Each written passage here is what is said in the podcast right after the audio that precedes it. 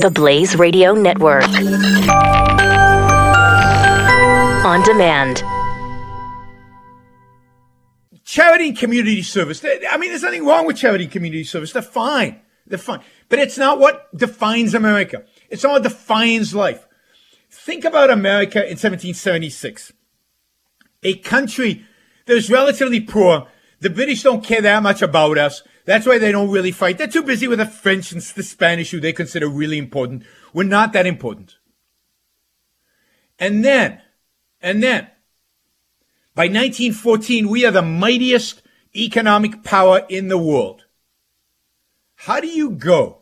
How do you go from being a third rate country to being the mightiest economic power in the world in 140 years? Was it because of charity? Was it because of community service? No, it was because of business. It was because of entrepreneurs.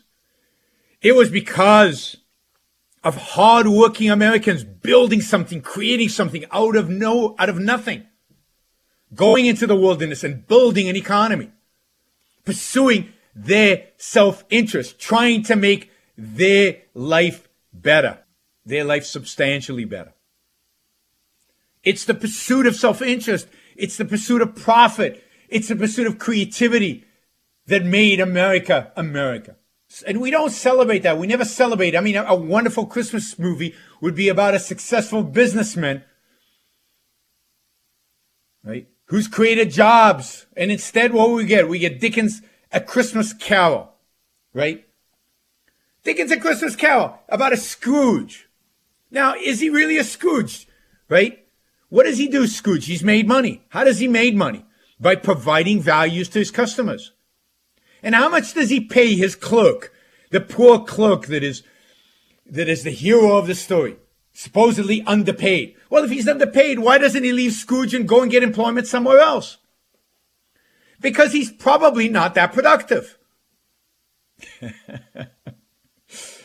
he's probably not that productive. He's making the market wage. If he was more productive, he was worth more than what Scrooge was paying him he would have left and he wouldn't have thought twice about leaving Scrooge without an employee. And he would have gone and got a better job somewhere else that paid him more. And yet, so, so he's getting paid a market wage. He's getting paid what he's worth. Why is Scrooge the bad guy? Why is Scrooge, who's providing an important service to his customers, a bad guy?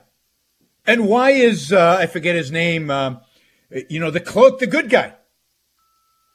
Because we're so, you know, we've imported Dickens is British, not American. Uh, Americans didn't write that way in the 19th century. Americans celebrated success, celebrated wealth creation, celebrated rags to riches stories. Those were the stories we loved in the 19th century. We had to import Dickens.